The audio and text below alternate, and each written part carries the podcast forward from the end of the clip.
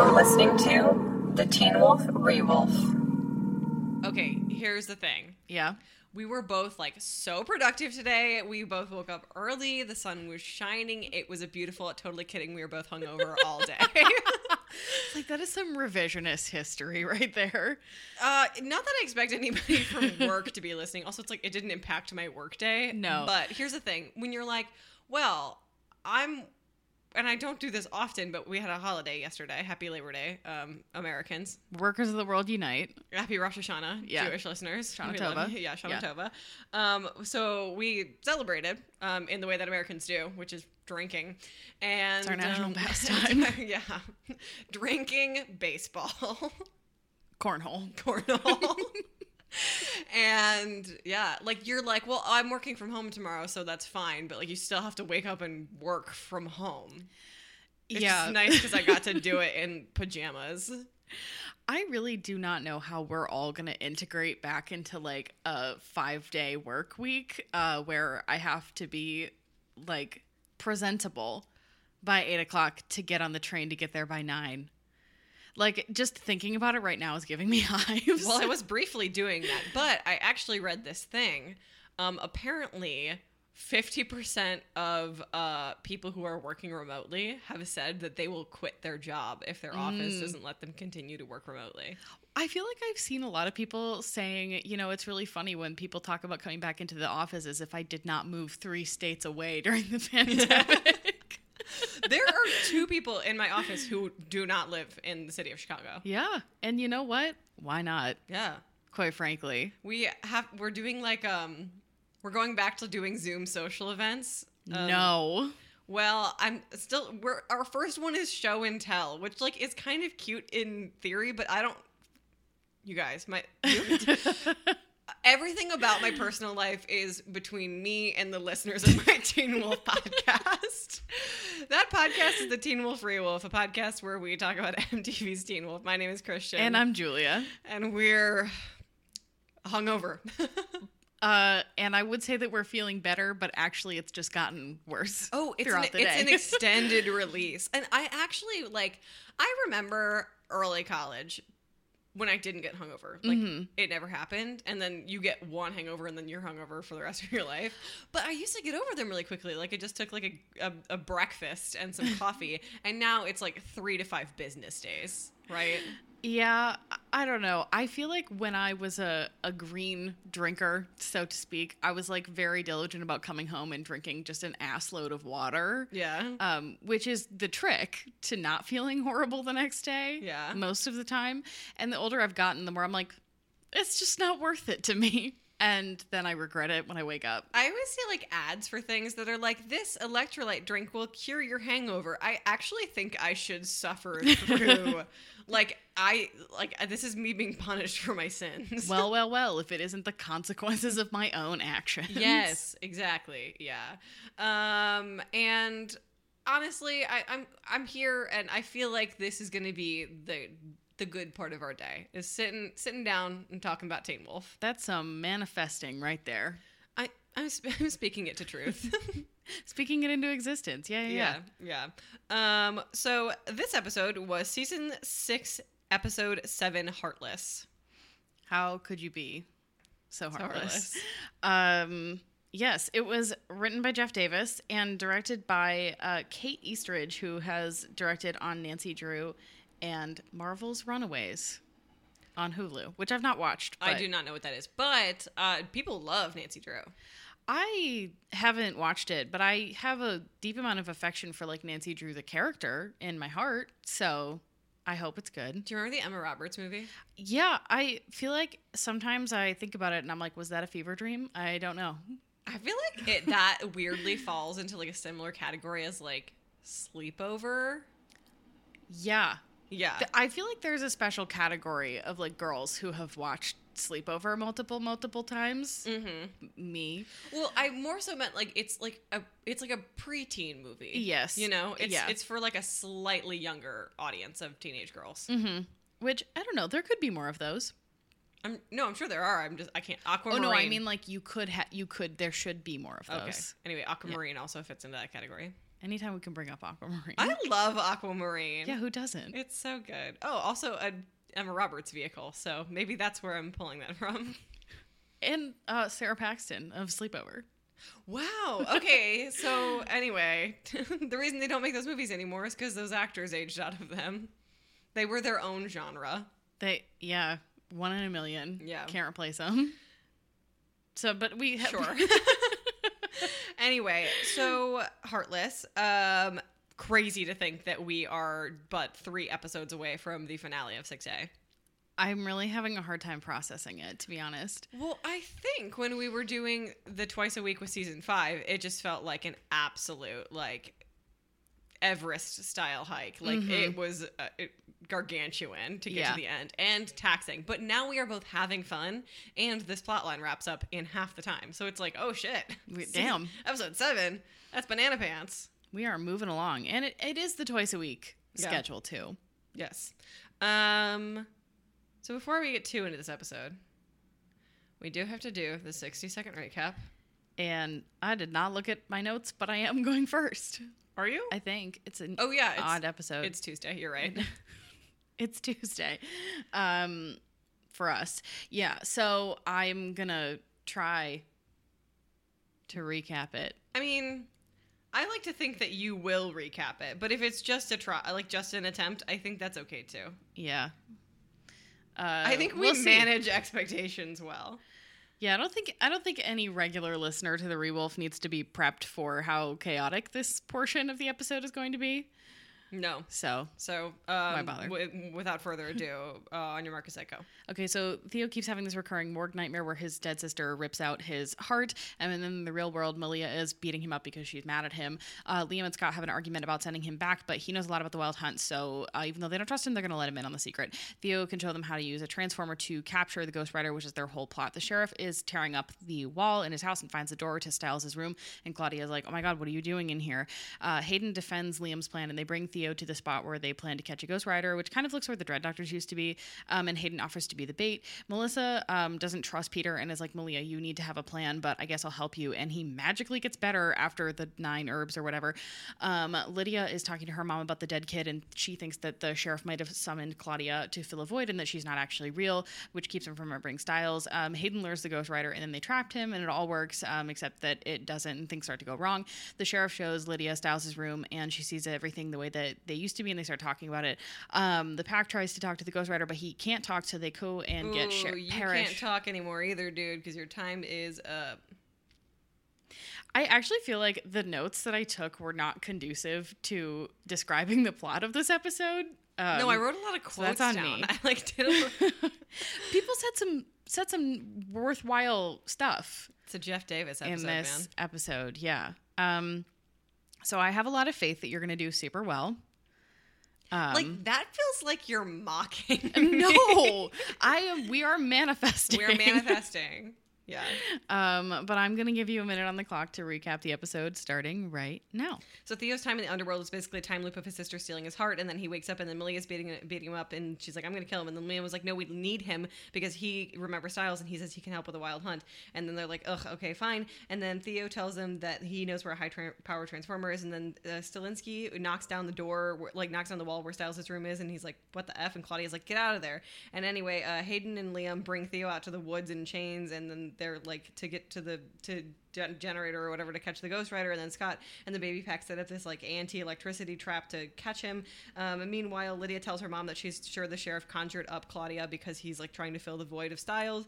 And Lydia's mom's like, "Yeah, okay, but maybe don't tell him that." Anyway, the baby pack catches a Ghost Rider and they can't talk to him, so they invite Parrish to come talk to him. And then Lydia tells Sheriff like, "Dude, uh, your wife is not real." Like she goes and checks out the room, and all of Stiles she can see all of Stiles' and stuff, but he can't. And then they catch the Ghost Rider, and Parrish shows up, and he like tries to set it free, and so they have to fight Parrish to get out of the room. And meanwhile, Douglas shows up and then kills the Ghost Rider, steals his. That is time. Would you like to just wrap up where you were at? Yeah, he- because you're so close. He kills the Ghost Rider. He eats his brain. Scott and Liam come back in after wrestling Parrish, who's run away because he's, I guess, embarrassed by his little f- flame on freak out. Um, I would be. Yeah. Oh my God, how embarrassing. Um, and they're and they're like, "You killed the Ghost Rider. This was our only way of getting Stiles back." And then Scott does the minute amount of research that it would take to realize that no, Theo didn't. Clearly, like it's one of the murders that's been happening. Meanwhile, Lydia and the sheriff are having their big confrontation, and she's like, "No, like you are trying not to remember Stiles because you have found this other thing within his absence." And she throws a jersey at the sheriff that he can't see but catches it, and he's like, "Oh shit." And then Mr. Douglas raptures Corey. Yes. Oh With the yeah. whip. Yep. Yeah. Yeah. yeah. Corey has is no more. Rip. Rip. I I don't like Corey. I like who he is to Mason. Yeah, I think that's an excellent assessment Yeah. of how I feel about him as well. He's just slimy. He is Randall from Monsters Inc. I just feel like we talk about Pixar so much. Which is funny because I was not really a Pixar kid. It just feels weirdly like a to Teen Wolf. It's just it's such a cultural touchstone Yeah. for us, I guess. Yeah. I don't know. There's like a Wall-E sound going around TikTok right now. Wall-E. I love Yeah. Wall-E. I really do love Wall-E. I saw it with my brother um, when he was like 21. so I would have been like 13. And um, he was crying so hard we had to wait till the credits rolled before we could leave the theater because he was just so touched by Wall-E. I can't remember having seen it in the theater, although I must have. Um, I was not a crier until um, I like reached maybe 18 or 19. Um, so things that would definitely, absolutely make me cry now m- meant nothing when I was a teenager. yeah, I'm not really much of a crier, but like my my brother gets worked up over like a good commercial. Like yeah. Have you ever seen the commercial of the little kid putting on his dead grandfather's glasses? no. It's like a glasses commercial. It is horrific. It makes me cry just even seeing that little kid. Not even that I need to see the whole commercial. I just know what's going to happen. Okay. It really it, like I- the I- whole goal of that commercial is to make you feel bad. Okay. Okay. Like the ASPCA commercials. Pretty much. Yeah. Yeah. but for a glasses company. Do they I we don't, I don't have I don't we don't have cable. I'm assuming the ASPCA still airs the Sarah McLachlan ads. They do. I feel like there are new songs, but you know, Arms of the Angel is a classic. Classic. Um anyway, so we're going to be talking about uh this episode of Teen Wolf through one of our classic themes, control. because uh everybody wants it. And nobody has it. Except for maybe Douglas, I guess. Yeah, he's the only one getting what he wants. Everybody is like falling into his little trap. I guess. I mean, like they certainly. I think that right now they're so caught up in the Ghost Riders that they have, like, the murders have truly gone to the wayside. They're like, oh yeah, but that was like a regular serial killer, you know? hmm But I also think like Mr. Douglas has kind of been manipulating them to get them into this position because he kind of validated their ideas about catching a Ghost Rider. Mm-hmm. Um, and then he just waited for them to kind of put it into motion, and then he got exactly what he wanted. So he's the only one. yeah. Yeah. Yeah. Um, where would you like to start? I feel like we have to start with um, Liam slash also Scott slash Theo. They're all wrapped up in each other. Yeah, this is a really interesting. Um, it, it's funny to think that Theo is the one caught in the middle of two other people's quest for control because that's a serious flip from mm-hmm. season five. But right now, Liam, who has been trying to prove himself this whole season, does what he think is gonna it does what he thinks is gonna be the right decision. He frees Theo, and now has to justify that to Scott, who would rather be the one to be like, actually, the only way we can maintain control over any of our situations is to send this evil guy back to the underworld. Again, the Teen Wolf like Teen Wolf does nothing to try to bring forth any conception of the afterlife. But Is I don't even know that it is the afterlife. Like he's Yeah. with the skinwalkers, so what are But his sister is there. Yeah, so he's just being tortured for all eternity. I, I I guess guess. it kind of reminded me of like the thing in like the hell uh, in like um the third season of American Horror Story. Where it, I do not remember that. Oh, it makes you like but- relive your worst nightmares. Oh, well that'd be fun. yeah. Um, but like again, like yeah. Anywho, Scott is like, let's send him back to the underworld. because Scott sees Theo as a threat to his control, whereas bringing Theo out has been an action that the that Liam has made to take control. Yeah, I totally agree. It is such an interesting moment between Liam and Scott because we've kind of heard them talking a little bit about what's going to happen when Scott graduates and the the pack kind of has to reorganize itself and Liam wants so badly to be the person that they look to and to be the new alpha, which means being in control. And he feels confident in his plan. Um and he also clearly feels confident in his ability to control Theo, which I don't know where he gets that idea from.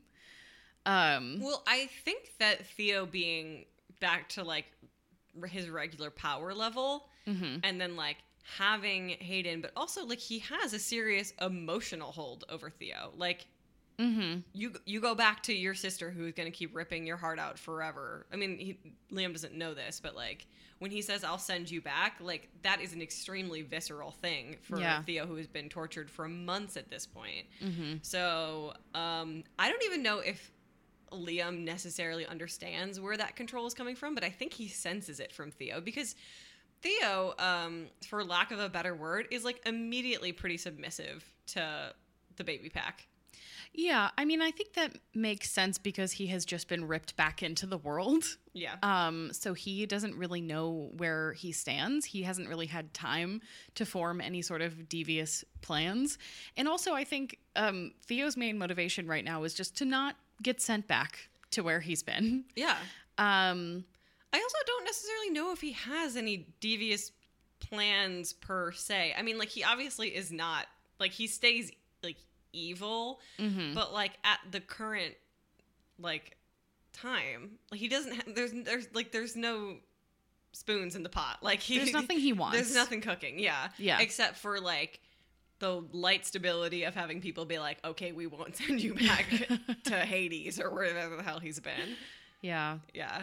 Um, and then to add into that equation, Scott, who feels wildly out of control in general um, with regard to the Ghost Riders and not being able to save people, which is kind of Scott's worst nightmare.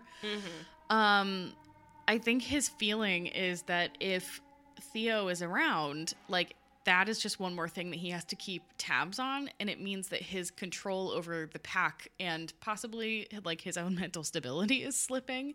Like he brings up very specifically that he's worried that Theo would cause Liam to lose control Yeah. because of uh because of that time that Liam lost control and, almost like, killed, him. Scott. Yeah. Uh which you know what? I don't know. I feel like that's a valid point. Well, yeah, I think that Scott is clearly um very uh I don't know if regretful is the right word, but hyper conscious of the decisions and he made and like the, the trust he put in people in the previous season to be pretty wary about how he chooses to proceed with Theo because I think to Scott, who doesn't really ever actually take all that much responsibility for the fact that he lets Theo take over his life, is like, well, this guy ruined everything. And it was like, okay, you did jump in to trust some dude you haven't met, you haven't seen in 10 years over your best friend, but okay. Um, so it's interesting because I think that he views Theo as a complete, um, like the example of him losing control. Yeah, because Theo is a wild card. Like they have no idea what to expect from him. Yeah, and not in the way that Peter is, like where No, not in a fun way. Yeah. Well, I mean, I I just sort of, and we'll talk about this in a bit, but like Melissa like looks at Malia and she's like, "You need a plan because this guy sucks," and like Scott and Liam aren't. They they neither of them have a plan. They sort of just have like a one answer. Mm-hmm. It's like send him back or don't, and then they don't really have anything else from there or any like strong sort of reasoning as to as to how they deal with all of this. Um, and that strikes me as interesting because Scott's answer is like, well, if we put him back, we don't have to think of anything that might stop him from doing evil things. And Liam was like, well, if we think of things to, that he might do that are evil and stop him from doing them, he might be useful to have around. Yeah, well, to Liam, like the risks, um, or the the net positives outweigh the risks. Yeah. um, of having him around. But it's super evident, like in the rest of the episode, that it they had a plan, but it only went so far. Yeah. So that's just kind of like his ish, I Yeah. guess. Um, and it's funny because when they get when they trap the Ghost Rider and everyone, it feels like one thing has finally gone So triumphant. And Le- like Theo, whose fate has hung in the balance of these two people who have been fighting about him, his existence for the whole episode, realizes that they didn't actually think about what they were going to do after he helped them. And so that has to be a little bit like, hold on. Which Hey. has to be infuriating from his perspective because, like, is Theo a master planner? No. But does he think of a lot of contingencies and try to be like several steps ahead of everybody else? Yeah. yeah. So, like, to see Scott McCall, Big Bad Alpha, and his little alpha in training, um, just completely not think about literally any follow through. Yeah. Um, he must be just standing there being like, what the fuck did you need me for? Well, especially when he feels so out of control, the only way that he doesn't go nuts out throughout the episode is being like, "Well, it seems like this might work," mm-hmm. and then it does, and then there's no follow through, and he's like, "Okay, I'm just as out of control as I was. like, I just am, you know." I think that that's interesting. Also, like in terms of like actually being out of control, they fucking chain him up, which is very funny. It's like very funny that they put Theo on a leash. But like you also have like physical ramifications of like if this doesn't work, he is fully can be stuck mm-hmm. anywhere. Yeah. yeah, So it's interesting. it is interesting. I observation d- thought that that scene where like Liam and Hayden are like talking about whether or not it's worth it to have him out, and she's like, "No, it is," and they kiss, and he's like, "I would leave you guys alone, but I can't because I'm chained to you." Was like not like the joke wasn't funny enough for me to be like, "This scene had merit." Yeah, I think that um, Teen Wolf really, really wants the audience to care about Liam and Hayden's relationship. Um, but because I personally don't care about it at all, I would if I would. I really would if they made Hayden anything other than like a cool girl. Like the fact that she's so quick to volunteer to be bait. I was like, why are you such a cool girl? Like why didn't they give you as fleshed out of like motivations and personality and like neuroses that all of the other women in the show get to have, you know? Yeah, it is deeply unfortunate. And weirdly enough, I think that if that scene had been played between Scott and Allison and it had been like Scott and Allison have like a little very intense moment and then they smooch and Peter's there and he's or, like or Jackson yeah, and he's like I'll leave you be. Yeah. That would have been tremendously funny because like we actually care about that relationship. yeah. Um, but the Liam and Hayden thing, it really just seems like she exists to fluff his ego. Um, Yeah, which I, sucks. I am both resentful of the fact that they couldn't produce um, a female character who had like a who could hold her own in the show. I don't like the way that she is basically a prop for Liam. Like she's literally there in that scene to be like, "No, you did the right thing, boyfriend." Like Yeah. she's underutilized and underdeveloped, and that makes me really frustrated with the writers. Like this is truly no shade to that actress. What's her name? I have no idea. I I used to know it. It's probably in my notes somewhere. Um, I sorry, I'll look I'll look it up. Um, but like, yeah, I was like, this would have been so funny if it was like any other couple. If it was like Malia and Stiles, Scott, Oh, that would have been very funny. Literally any other couple, it would. It could have been Corey and Mason. It would have been funny. yeah. Yeah. Yeah. Yep. No, I'm just thinking about it and that actually would have been great and like way better. Yeah. Um. Anyway, shall we move on um, to talk about uh, Corey and Mason a little bit? Yeah. Um they are kind of there to prop up the plan and um this seems kind of like a logistical or like character flaw or like brain fart on the part of the writers where it's like why didn't Mason ask like what the plan was? Why was he not prompting more to be like, well, how are we going to get him to talk? Like Mason is the smart one Yeah. by designation.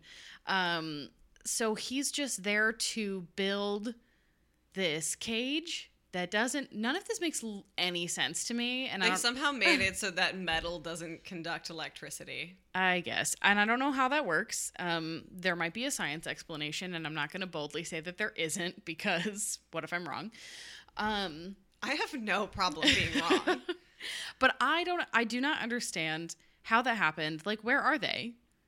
What's most interesting to me is they removed that. Like these two, like it's interesting, you know, because Corey obviously has a superpower over everybody when it comes to dealing with the Ghost Riders due to his invisibility. He can always see them, he can make them visible. But they station Corey basically on the roof and Mason in the outfield. So the two people who have put together this plan aren't actually have no control over its execution beyond they they built the cage. Yeah. Um, if anybody should have control in this scenario, it should be Corey. Mm-hmm. Um, because he does have that superpower. Yeah. Um, and it's one of the more like frustrating parts of the episode to watch them all um, just be outside that building and be like checking their phones and trying to figure out what's happening because they are not privy to what's going on inside. And it also doesn't make a whole lot of sense because there isn't really any way that they could stop any other Ghost Riders from entering Mm-hmm. um, that building unless their job is simply to just like warn Scott. But I actually think that this episode is slightly underwhelming because he doesn't just like summon a bunch of Ghost Riders. yeah, Like that the Ghost Rider they capture doesn't bring a whole herd that they then have to like defend this weird shack in the woods from. I think. Well, it looks like it's building to towards that. And then it doesn't. It's like oh, oh, oh okay. Yeah, it's really anticlimactic. Yeah. Um, and the people who should be given control in that situation just are not. No. Yeah, and then like they're out here being like, "Hi, Mr. Ghost Rider," which I loved. But it's funny because even when they're at this impasse where they don't know how to communicate with the Ghost Rider, it's Mason and Corey who are the plan guys right now, who are like, "Well, Parrish." Don't you They've- guys use your eyes? Like they are the people who ha- they have been like sidelined. They've been sort of relegated to, like I said, the outfield, and they are the people who you wish had control in this situation. Mm-hmm. It's such a bummer. And they figure all of that out without even being in the room. Yeah. Well, it's a bummer that it's not actually done with more purpose. Like, I think if you had a reason to have Mason and Corey not around and it felt like, oh shit, we really need them, and that, like, would mm-hmm. really raise the stakes that, like, the two characters you absolutely need in the room absolutely can't be there. But because they're just floating around, it's like, There's no real sense of urgency No. in this episode. no. And I, I didn't dislike this episode. no, not I didn't either. Um, but you're right. Like, I think the stakes were slightly too low. and and for why? I don't know. Yeah. Well, I also like this is another episode where like the B plot is like far more compelling because it is the the stakes, and I think that you know we're gonna move on to the Malia Peter stuff and the sheriff um, Lydia stuff in a bit, but the stakes there are emotionally so much higher than what's happening with the Ghost Rider that like when it flashes back, I'm like, oh yeah, he's still in a cage. They've been standing in the same room for scenes. Yeah, it feels like the things that Lydia and Malia are trying to accomplish are so much more tangible um, and actionable in that moment. Um, because Malia is like dedicated to figuring out how to get into the Ghost Rider's hideaway. And Lydia is convinced that she can, you know, get the sheriff to believe her. Um, and she is like incredibly worried because um, she senses that Claudia isn't real and maybe might be evil. She doesn't verbalize that, but that's the vibe. Yeah, I mean, I don't, I don't even think that Claudia is ever supposed to be evil, but she does understand that there's an urgency for Claudia, who doesn't want to leave this plane, Mm-hmm. To not want Stiles to come back because it is her own, like that brings forth her demise in whatever you know soul sense that she is alive. Um, but yeah, let's let's talk about Malia and Peter. My first question is these nine herbs that just got made up in the last episode. Um, They're supposed to be for supernatural, which I guess, I mean, like, if you're burned by the Ghost Rider, fire. Is that special? I don't know. Maybe. My whole point is though is that like if we've known about these these herbs that could do that to Peter. Mhm. And they're Celtic, so presumably Deaton might know about these nine herbs. Nobody thought to stab Peter in the chest with a syringe full of green goo like 20 years ago. You'd maybe fix all of Teen Wolf. Yeah, then Teen Wolf would never have happened. It is weird because he says, What do you know about our medicine? Which implies that there's like special werewolf medicine. And like, that nobody was treating Peter with. Like, I guess Derek was the only one around, but like Deaton technically still had like an allegiance to the Hales, you know? yeah. Um, the, and the only real, like, quote unquote, our medicine is like, are you talking about wolfsbane? Like, that is the- Mistletoe? we the- haven't seen either in seasons. No. Um, so that doesn't make any goddamn sense. Uh, and not only that, but once they plunge it into his sternum for some reason, He foams at the mouth. Did you get it in his lungs or did you get it in his stomach? Either way, that doesn't really make it sense. doesn't make any sense. And then he walks out of the hospital with a full head of hair and a beautifully trimmed little beard. Yeah. Ha- the fact that he has eyebrows. Yeah. I here's the thing. I mean, like I guess the healing process can be like your hair growing. If they heal fast, I guess you can your hair can I grow. guess. Uh, here's my thing. My thing is like I get, I get it was just a plot device. I get you needed something. You needed Andrew said in last episode to leverage your way and it get like leverage it in, in for this episode, but it is so disconnected with like early seasons lore, which like you can't actually always demand that it be so hyper consistent because we've learned a bunch of other stuff about a bunch of other things in recent seasons, but you are um, basically telling us that like your plot devices in the early seasons could have been solved by this one thing, which is like, come on. I feel like there's a smarter way to do this. I agree. And I think part of the reason that it's so jarring is that by and large, the first few episodes of this season feel so well paced and it feels like the plot is moving along at a really believable rate and uh, things happen kind of logically. And I am not asking nine times out of ten i'm not asking for logic from teen wolf but because that's been kind of the setup of this season is that things kind of happen in a way uh, that time wise makes sense um, that is like respectful of like how time actually works um, it's just so jarring Yeah. to have it be oh well this isn't even like the next day this is the same night Yeah, basically And I think that I think the biggest issue is that it's like we already know that Peter suffered through these exact wounds for- and yeah, couldn't get it together So it just feels like then what was the point of all of that? Um, I didn't realize we are gonna spend that long on the stupid nine herbs, but like a, ma- it's a, it's frustrating a magical cure all is interesting once Mhm. actually.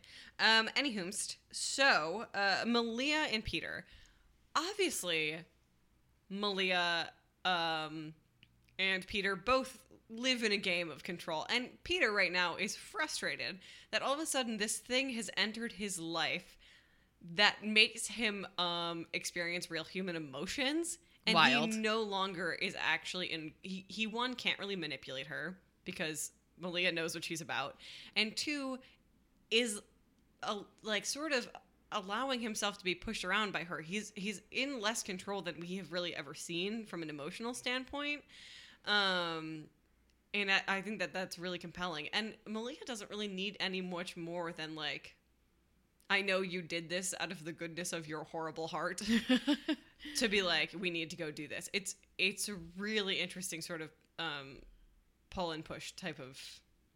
We have to help each other out, even though we don't want to. Dynamic. Yeah. Um I find it so fascinating because Peter is the one character I think who very consistently like has a strong sense of control even if the audience doesn't see it. Like you know he is always the one manipulating behind the scenes. Like he he has everything going the way he wants it to most of the time. Um, and you're right, like throwing Malia in as this emotional complication, which is something he's clearly never had to think about before. No, Um, not he even would just kill. Like he would f- kill Derek. and it's hilarious because he actually does seem to like Derek. yeah. Uh, but he Derek um eventually would serve no purpose or be completely unuseful like Mm-hmm. to Peter. So why keep him around? But there is just like something about Malia. Yeah. And it, I don't know if it's just the fact that she's his daughter or like I think the- it is. I think well, I I think that part of Peter, I think the existence of a child complicates Peter's feelings about himself. I think he views himself as a destructor and he doesn't do that with malice. I think he kind of likes that he's like a disrupting, self-serving uh, figure. He even says you have no he says to Malia, you have no sense of sense of self-preservation. How are you my daughter? Because Peter's only motive always is self preservation, and that is why he's so slimy and so delightful to watch. Um, but I think that her very existence, the fact that he has it, what briefly took part in like bringing life into this world, completely disrupts that. And he's like, I don't. Am I? He's like, he's looking at her. He's like, Am I supposed to love you? Is that how this is supposed to work? Um it's it's very complicated and i think that even just challenging his own perception of himself makes him lose a little bit of control and she actually gains the upper hand because she is intuitive and is watching him sort of stumble. Yeah. Yeah, I think it would be so interesting to be able to connect all of this to the end of season four because when we find out that, like, Peter gave Meredith the idea for being the benefactor and, like, it was just this revenge fantasy for what had happened to his family. Um, and that, that that was like the motivating force. Like, he clearly feels the loss of his familial pack very deeply, even though that's not something that he likes to dwell on and now um yes he would kill derek but malia's his daughter. Yeah. And that feels like oh it's a new generation of my family. It's a new opportunity. Um it would be so great if we got to articulate some of that but i'll i'll just speculate. It's fine. Yeah. Yeah what else do we do on this podcast? Yes. i feel like he would kill derek and then do whatever magic he had lydia do on him in season two to bring him back to life. And derek would be like you killed me. And he'd be like yeah but i also brought you back to life so Yeah, be I- grateful. I put you back the way i found you. Yeah. Um it's it's interesting. I think their whole dynamic is really fun. Um the marking your territory joke very funny. So funny. Especially because i really could just see malia being like well i guess i'll pee here it would be so on brand. I know. That's- So in and character. I think peter knows that and that's why he's like huh? Uh yeah. I really liked malia in this episode because we kind of come back to um her issues that she's been having without Stiles of being uh, incapable of controlling herself um, as a human. And she says very blatantly to peter that Stiles is her anchor. Yeah, I think she's using her control over Peter to regain her control of her control over herself. I think it's unfortunate to me only insofar as that like it doesn't offer Malia a ton of agency to think that Stiles is the one that keeps her human all the time, but like she's right without the inciting act of him actually helping her um you know she Yeah. is out of control. I I think it's um kind of a roundabout way of Malia saying that she really does love and care about Stiles. Mm-hmm. Um and not just for like what he brings into her life, but because that relationship is so important to her. Mm-hmm. Um because like the fact that um Allison was Scott's anchor doesn't like take away her agency. It's just kind of weird the way that it's presented here. No, my well, the thing about like the Stiles thing is, is like I want there to exist a Malia that can have control without having to be like I have an anchor. Yeah. Um, be your own anchor, if you will. Thanks, be, Melissa. be your own anchor. Um, but I do understand that like she sees this as her her way of getting back to that point. Mm-hmm. Um, so it's all very interesting. Should we talk about Sheriff and Lydia? Yeah, let's do it. It is tragic. It is incredible. I think that like uh, well, one, I think that like Linden Ashby and Holland Roden are both so deep in these characters who have had this long-standing, re- these long-standing relationships with Stiles.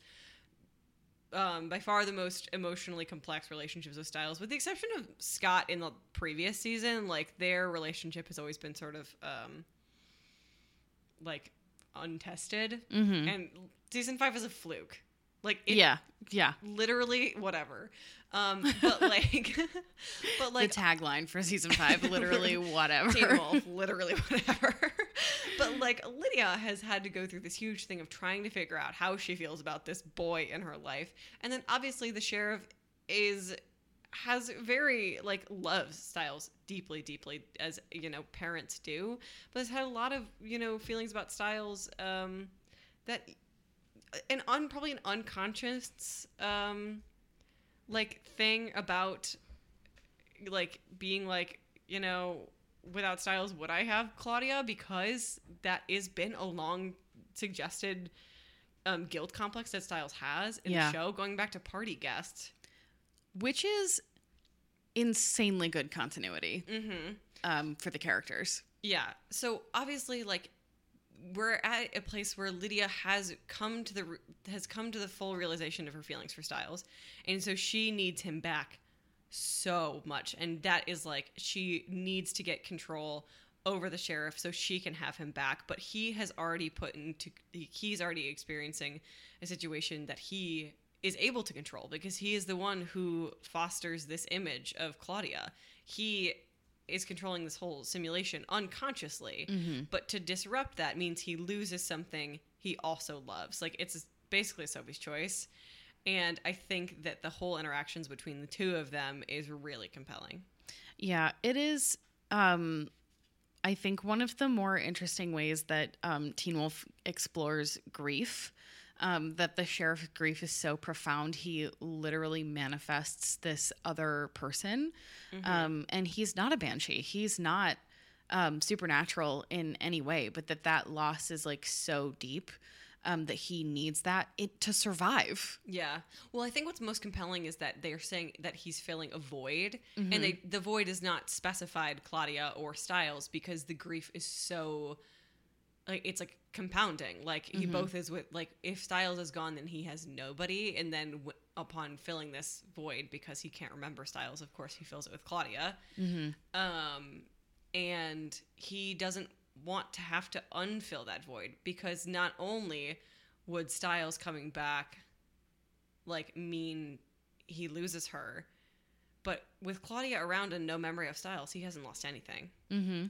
And Lydia obviously can't deal with that, like on her personal level. And like, she, I think she does really sympathize with the sheriff's position. And I think her mom is really careful to be like, um, Mm, be careful Yeah. about how you go about that. Yeah. Um I really love the work that both of these actors are doing. Um and one of the things that I really really liked about this particular scene is it feels like one of those moments where Lydia is in full control of her own powers because not only can she see Stiles's room the way that it was um, instead of just like completely empty, but she is able to bring the jersey out of her vision yeah. and give it to Talk the about sheriff. manifesting things. Whoa. Queen. Yeah, um, which is like for a girl who throughout this entire series has been the person who hears and sees things that other people don't and they might believe her but they can never share in her with it for her to be able to like actually reach and bring that jersey mm-hmm. into the world and to give it to the sheriff that is like the ultimate control i think over her powers Yeah. Yeah. I think one being able to manifest the jersey, pull it through what is basically the veil, mm-hmm and offer that to him as proof is her last effort that she has. Because at that point, he's like, and what if I don't want to, like, I don't want to remember him if that means losing mm-hmm Claudia. Um, which again is horrible, but it's not that he doesn't want to remember Stiles; it's that he doesn't want to have experienced any loss. Um, and Lydia is basically like, "Well, you have to because we have to have the world work as it's supposed to. Like this is, you are like letting basically letting somebody else disappear because you have found a way to fulfill, you know, a, a- indescribable loss." Yeah, I mean, she says that pretty explicitly. She says to the sheriff that you are afraid to remember Stiles.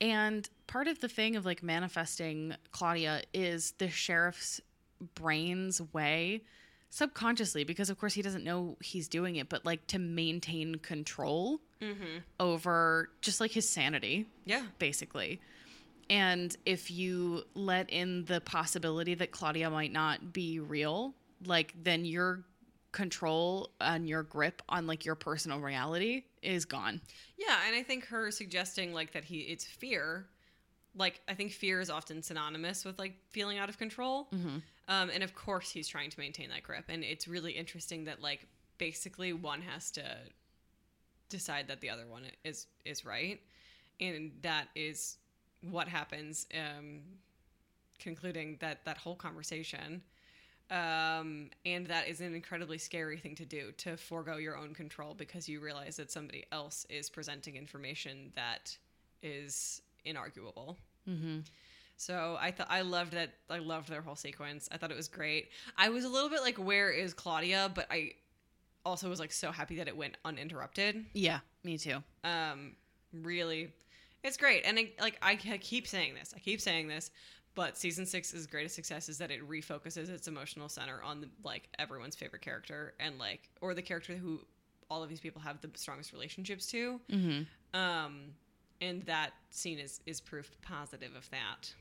I would agree Shall we move into Q's and O's? let's do it Do you have any questions?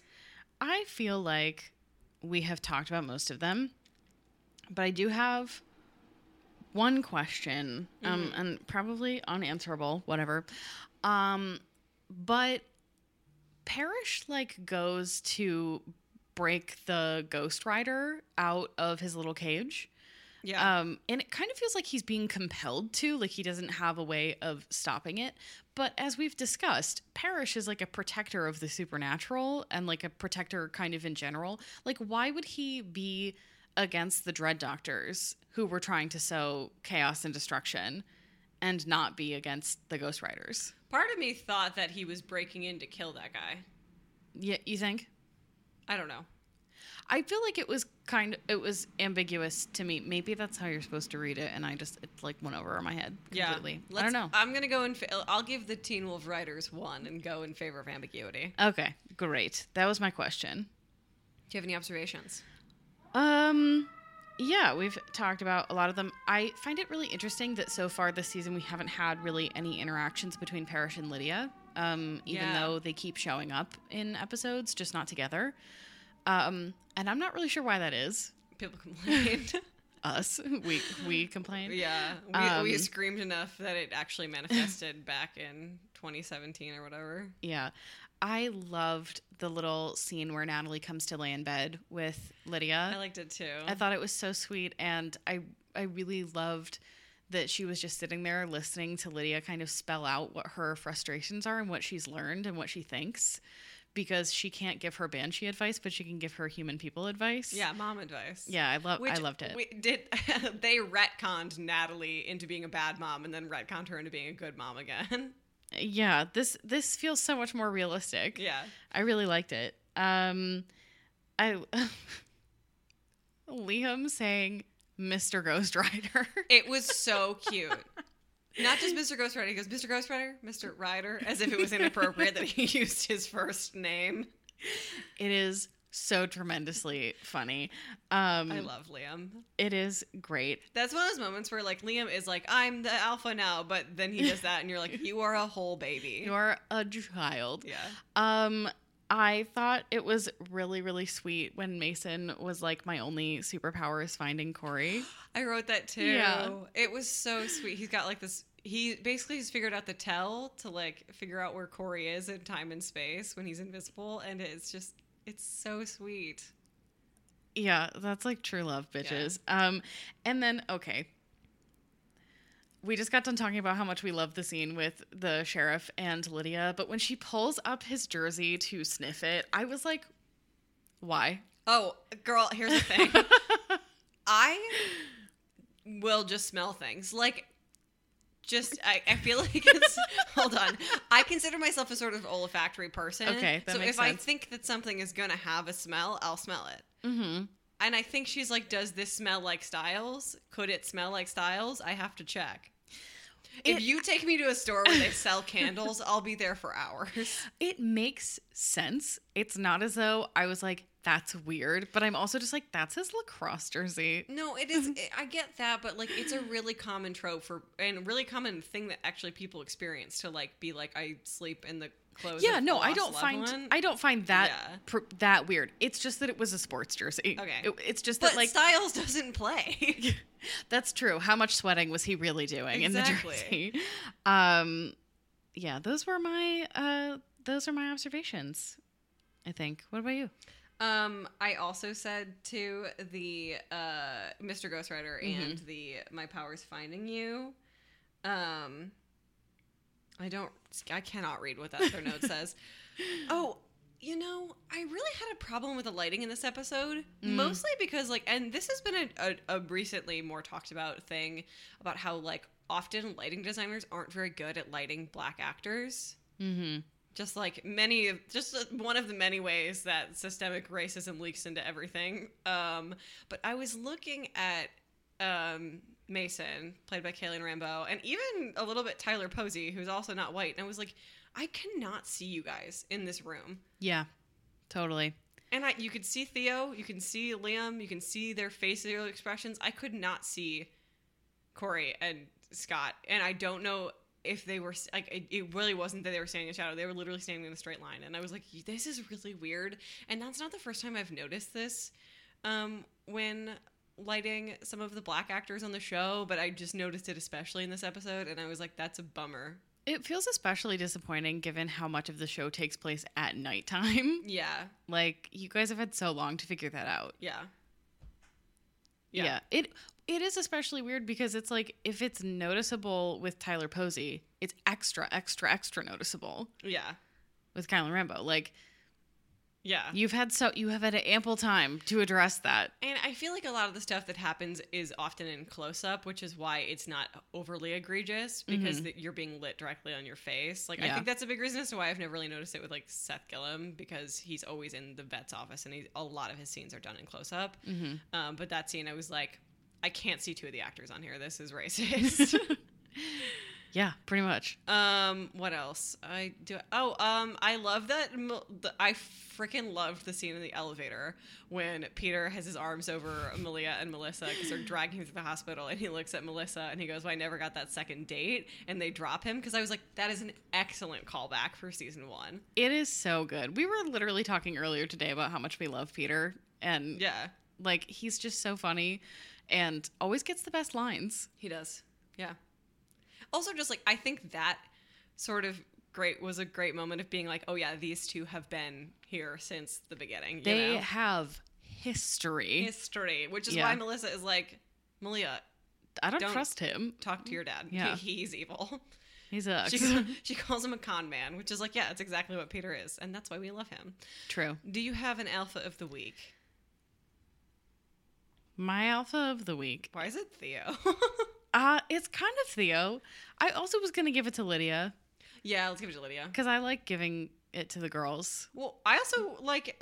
I- I think both, like in terms of being alphas and like doing heroic shit. I think Malia and Lydia both took on hugely complicated tasks that are ultimately forwarding the plot slightly more than whatever the hell was happening in the shack. So much more interesting because we actually learned that that's the thing. We didn't even learn a new thing from the Ghost Riders. We knew all along that they didn't want anything. That all they do is hunt. Yeah, all we did was like, get like the Douglas reveal, but that was only on that was of his own accord. Yeah.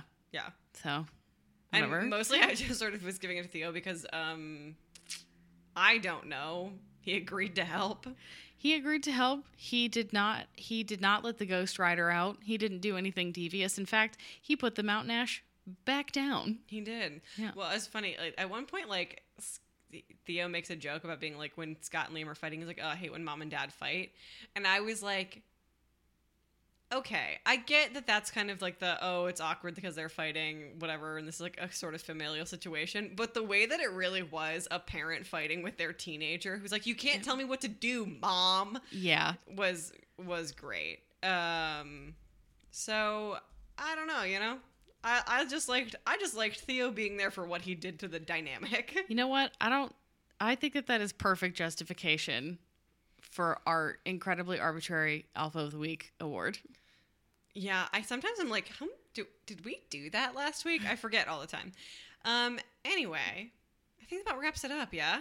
I think we do uh, pack stats. Pack stats. Oh my gosh, I I really like uh, uh, being. Oh, sometimes I forget alpha of the we. Banana bread. Okay, go ahead. Well, we actually have pack stats this week, which is crazy. We had five eyes, two claws, uh, two shirts, but I feel like it should be one and a half because Parrish's flame retardant shorts made yet another appearance. Where does he buy those? okay, when Parrish is running through the woods at like Usain Bolt speed, I was like, this is so funny. He can run very quickly. Um, no ads, but as everybody heard, we had two sirens. We did. Um, but we've been relatively siren free for weeks now, so I feel like They're catching up. Yeah. Yeah. Okay, so now that wraps it up. Thank you for the pack stats. Uh, if you like this episode, all right. If you like this episode, you guys can follow us on Twitter at Teen Wolf underscore Rewolf, which is also our Instagram handle. You can follow us on Tumblr at Teen Wolf Rewolf, and our Facebook group is Teen Wolf Rewolf Podcast. If you really like this episode, you can leave us a review on iTunes. We'll read it out loud and do some commentary. It's always funny. If you really, really like this podcast, you can buy us a coffee, ko-fi.com forward slash Teen Wolf Rewolf, um, or buy one of our stickers on Redbubble. Just redbubble.com forward slash Teen Wolf Rewolf. It's great. Other than that, I have been Christian, and I've been Julia. and we hope you guys have a woof of a week. Ah, Uh, woo!